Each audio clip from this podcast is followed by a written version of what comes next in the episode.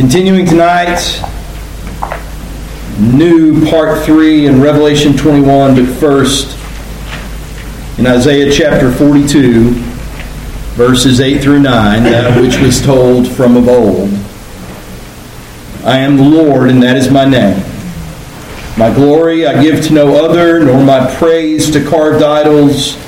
Behold, the former things have come to pass, and new things I now declare, before they spring forth, I tell you of them. You cannot talk about the gospel of Jesus Christ without talk about without talking about the place where it is going.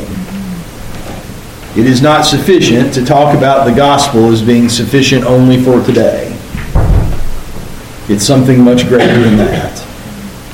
And so, with great anticipation, the people of God look forward to the consummation of what has been promised to us, not because of our own merit, but because of the merit of Christ Jesus. Man, I'm, eh, the more I study, especially the end portion of the Revelation, the more I'm convinced, and this is always the case to some degree, but the more I'm convinced that it is a particular passage of text where the exegetical analysis is there not primarily to understand the nuts and the bolts of the way that God is working, but the hope to which He is moving us toward. And so here it is groom and a bride. And then I saw the new heaven and the new earth, for the first heaven and the first earth had passed away, and the sea was no more. Now, if you want to talk about exegetical analysis, what the exegetical analysis would tell us at that point is we're now dealing with something that we completely do not understand. We do not understand physically, biologically, from, from thermodynamics, how this place can even exist without an ocean. And yet here it is. What you're dealing with is something new. It is something different.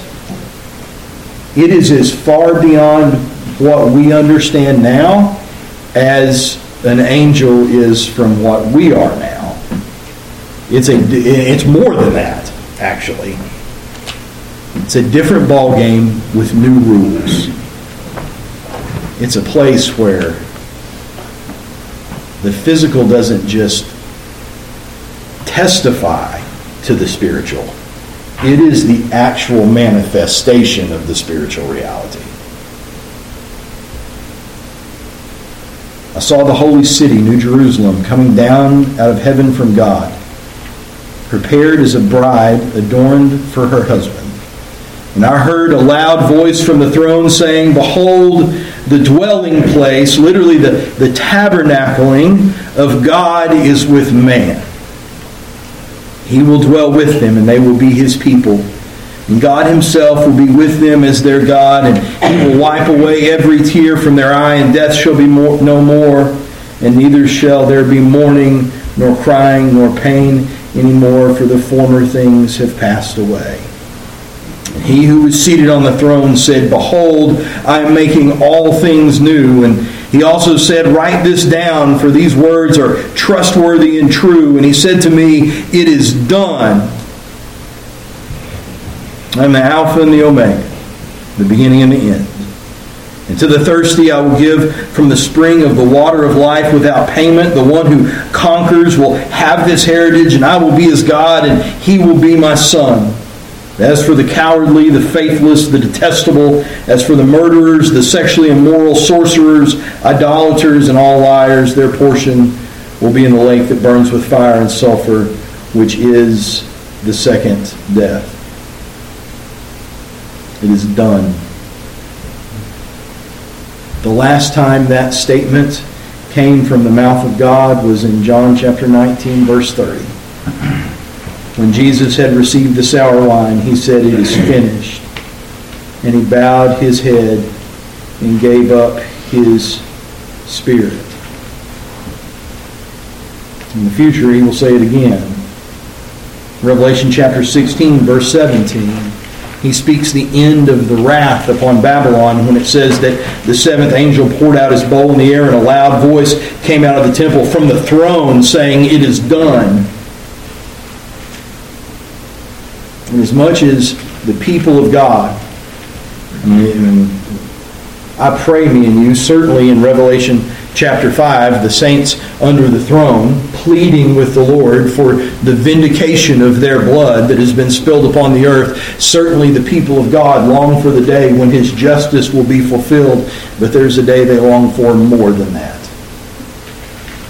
They long for the day of his justice being fulfilled, but they long for the day of the consummation, where the bride and the bridegroom are finally together in the fullness in the fullness of that reality.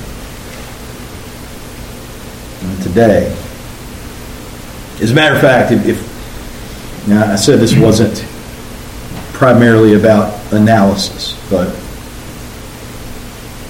we should probably stop here for just a moment and consider the, the deeper nuance of the text. We translate it into the English that he says, It is done. But the reality is, is we've done that with English translations to make the Greek more palatable for the Western ear. The Greek pronoun here is not singular, it's plural. What he's really saying is they are done. The whole collective of all of the things that he is purposing in the gospel from the point of creation where he created the heavens and the earth from, from, from, from the point that Satan said, I'm going to rebel, in all of the things that he has been doing, he says, okay, they're done. Wrap it up. Put a bow on it. It's complete. If we're going to be honest with ourselves, there is a now and a not yet in the new creation. While we look forward with great anticipation to this day that is to come, we would sell the gospel of Jesus Christ very short if we did not recognize that this reality to some degree is in our presence at this moment. And guys, that's what we're doing here. This is the expression at a very local level, in a very temporal moment, of the actual body of Christ. There's a reality to this now. In 1 Corinthians chapter 13 and verse 12, Paul says, For now we see in a mirror dimly, but then face to face. And now in part, but then I will know fully, just as I also have been fully known.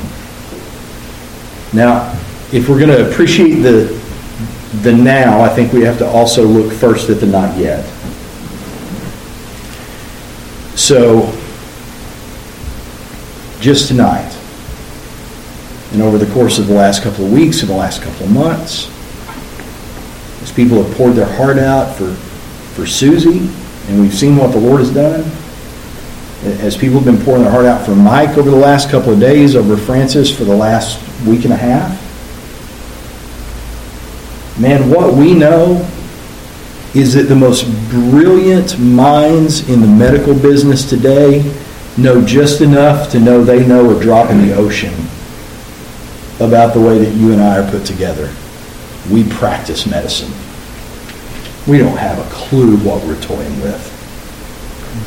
Boy, we toy with it like we're awfully brave and intelligent, though. But we really don't have a clue what we're playing with. For the first time, reportedly, in the last couple of months, they have produced a nuclear fit, uh, fusion reaction that had a net positive gain without having to set off a hydrogen bomb to do it. You take two atoms, shove them together, they become one. a little bit of the mass decreases and massive energy is let off. We don't understand a thing about it. Einstein wrote E equals mc squared on a board and everybody shook their head, but it was just, all it was was gazing at what already existed and being able to describe one facet of it. And so Paul says it like this. Paul says that today we do see. We do see. Praise God, man, we see. But we see in the mirror dimly. And he says, In that day, I will fully know the way to the same degree that God has known me. Now, we, we look at what Christ said about not a sparrow falls from the sky without the Lord's consent, that every single hair on your head is numbered, which is crazy because nobody in this room has the same count of hair on their head now as when they walked in the door. And yet he knows it to the one. And he says, In that day, I will know to the same degree as I have been known. What an incredible statement. They are finished. I make all things new. And here's what's so incredible about it. The thing that he's making that's new is not simply a, a cog that you place in a, in a machine. It's, it's, it's, it's not the necessary predator or the necessary bacteria or the necessary star to provide the necessary gravity in this big contraption in which we all exist. When he makes all things new, he's making all things new so that he can bring a bride to himself. How cool is that? the fact that the Lord would go to this extent in order to put you, something that was spoken into existence out of nothing, to put you in a position where you could be called both child and bride.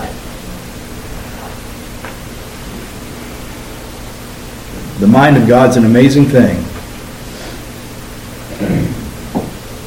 It is overshadowed by the heart of God. I'm going to be brutally honestly, I, I don't know that you can separate the two.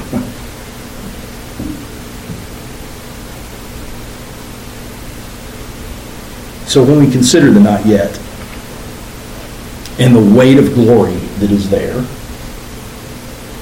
then, then my prayer for us here at Mount Zion is that will inform the now. That seeing this glimpse of what is out there and to come, of which we don't see clearly, but one day will. But the little bit that we do see, it's my prayer that for me, for Sarah, for all of us, that that thing and that weight of glory will inform the way we understand who we are and who he is at this moment.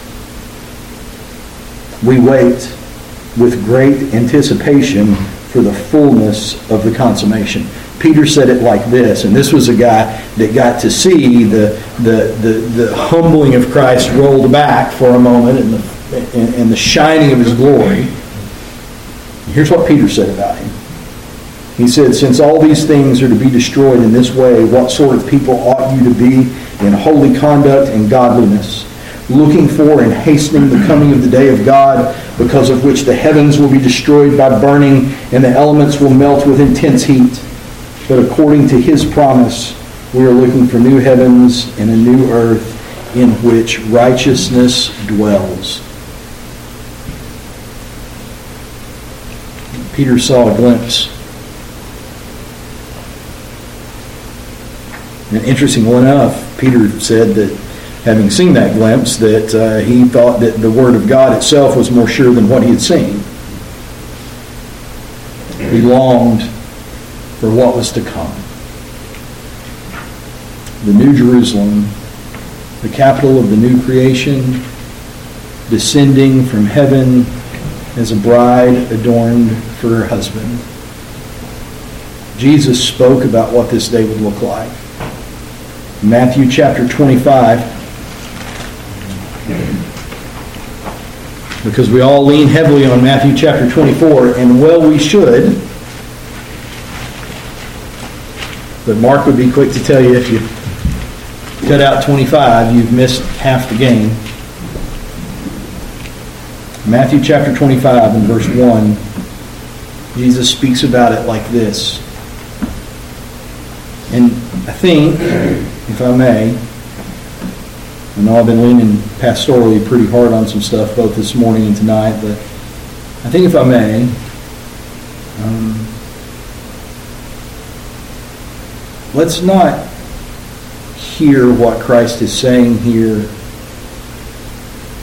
the way I think we typically, I don't know if you're like me or not, I hear the narration in my, I'm one of those guys they say are slow readers because I hear the words in my head. They say people that are fast readers don't do that, but I do. Mm-hmm. I hear the, the voice narrate in my head. And, and I think that most of us approach what is being said when Jesus begins to speak in parables is kind of like this this dry teacher that's that, that's you know he's going to tell you the the story that has the moral right and if what is being said about the nature of the bride is true then what Jesus is speaking in chapter 25 is not a dry story that has a moral it is his heart that is longing for the fullness of what is to come with his blood.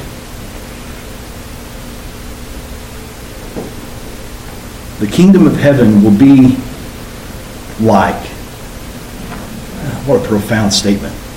The kingdom of heaven is going to be like this. The kingdom of heaven will be like ten virgins who took their lamps and went to meet the bridegroom, five of whom were foolish and five were wise.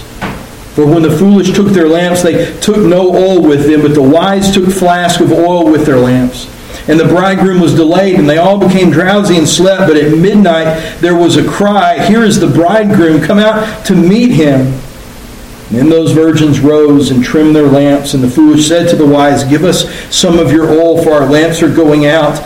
But the wise answered, saying, Since there will not be enough for us and for you, go rather to the dealers and buy for yourselves. And while they were going to buy, the bridegroom came, and those who were ready went in with him to the marriage feast, and the door was shut. And after the other virgins came also, saying, Lord, Lord, open to us. But he answered, Truly I say to you, I do not know you. Watch, therefore, for you know neither the day nor the hour. Paul, in Ephesians chapter 5, would say, Husbands, love your wives as Christ also loved the church and gave himself up for her so that he might sanctify her, having cleansed her by the washing of water with the word, that he might present to himself the church in all her glory, having no spot or wrinkle or any such thing, but that she would be holy and blameless. This mystery is great, and I'm speaking with reference to Christ and the church. We look at the parable of the bride and the bridegroom and we look at these virgins that were wise and these other virgins that were foolish. And some had taken care of business, they had been focused, they had sacrificed, they had done what they needed to do to be prepared. Didn't just polish their lamp, trim their wicks, kept them full. They were ready. And we look at that and go, okay, the kingdom of heaven is like this it brings these in. And the fact that they're being brought in is the thing that causes them to do the things that allow them to be prepared. And I think that is excellent application. But the full reality is this. In the fullness of that day, in the fullness of that day,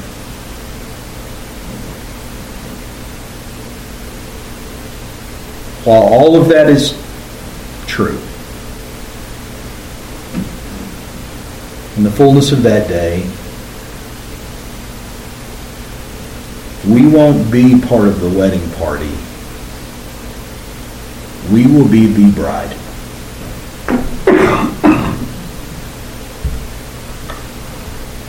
And that is a better place to be. We're not just along for the ride. We're not just there to bear witness to the events. Even though you will definitely be along for a ride and you will bear witness to some events. This is, I didn't come from the dogs. Let there be sheep. This is God bringing his people to himself. In a, in a way that is so intimate this is probably more of a Jamie Freeman sermon than it is a Brad Williams sermon. In a way that is so intimate that today it's like looking in a greasy mirror compared to what is coming. And so what you see next is an incredible description. Incredible description and I believe every word of it. I've done all the math, but I don't really think the point is to talk about how long 12,000 stadia is. I think the point is the spectacle that the Lord accomplishes for his beloved. And it is a spectacle indeed. Then came one of the seven angels, in verse 9, who had the seven bowls full of the last seven plagues, and he spoke to me, saying, Come, and I will show you the bride, the wife of the Lamb. Notice, once again, you cannot separate judgment from salvation. Can't do it. Everywhere in Scripture, from beginning to end. You want salvation? You have to have judgment. You know why? We've said it a million times. We'll say it again. Because if you're going to be saved, there has to be something to be saved from. And so here is one of these angels that just a moment ago was dumping out the worst plagues that would ever come on creation. I will show you the bride, the wife of the Lamb. And he carried me away in the Spirit to a great high mountain, and he showed me the holy city, Jerusalem, coming down out of heaven from God, having the glory of God, its radiance like a most rare jewel, like jasper, clear as crystal. And it had a great high wall with 12 gates, and at the gates, 12 angels. very different, if you want to reference once again judgment and salvation, a very different application of angels standing guard than what we see in Genesis chapter 3. Where there, they kept men from the tree of life, and it was grace that they did. Here, they stand to guard that which is precious to him on the east three gates, and on the north three gates, and on the south three gates, and on the west three gates, and the wall of the city had twelve foundations, and on them were the twelve names of the twelve apostles of the Lamb. And the one who spoke with me had a measuring rod of gold to measure the city and its gates and walls. the city lies foursquare, its length is the same as its width. He measured the city with his rod, 12,000 stadia. Its length and its width and its height are equal.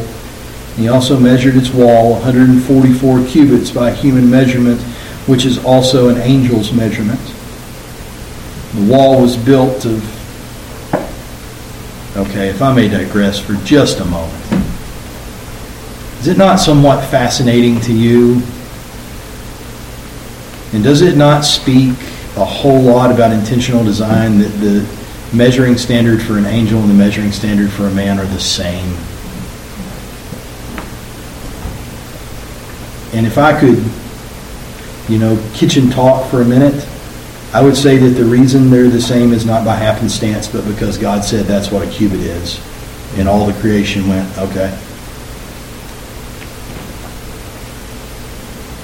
The wall was built of jasper, while the city was pure gold, like clear glass. The foundations of the wall of the city were adorned with every kind of jewel. The first was jasper, the second was sapphire, the third agate, the fourth emerald, the fifth onyx, the sixth carnelian, the seventh chrysolite, the eighth beryl, and the ninth topaz, the tenth uh, Cairo praise, I think, the eleventh jacinth, and the twelfth amethyst. And the twelve gates were twelve pearls, and each of the gates made of a single pearl. And the street of the city was pure gold, like transparent glass. And I saw no temple in the city, for its temple is the Lord God, the Almighty, and the Lamb. The city had no need of sun or moon to shine on it, for the glory of God gives it light, and the lamp is the Lamb. By its light the nations walk. The kings of the earth will bring their glory into it, and its gates will never be shut by light, and there will by day, and there will be no night there. And they will bring into it the glory and the honor of the nations, but nothing unclean will ever enter it nor anyone who does what is detestable or false, but only those who are written in the Lamb's book of life. Such is a glimpse of the fullness of the promise that is made to the people of God. The gospel is not an offer to change your designation the gospel is the power to change the nature of your being. it flows directly from the heart of a God who desires to bring his people to himself. And that is exactly what he will do. And today we see it in a dirty mirror. But in that day, we will know it in the same way he knows us.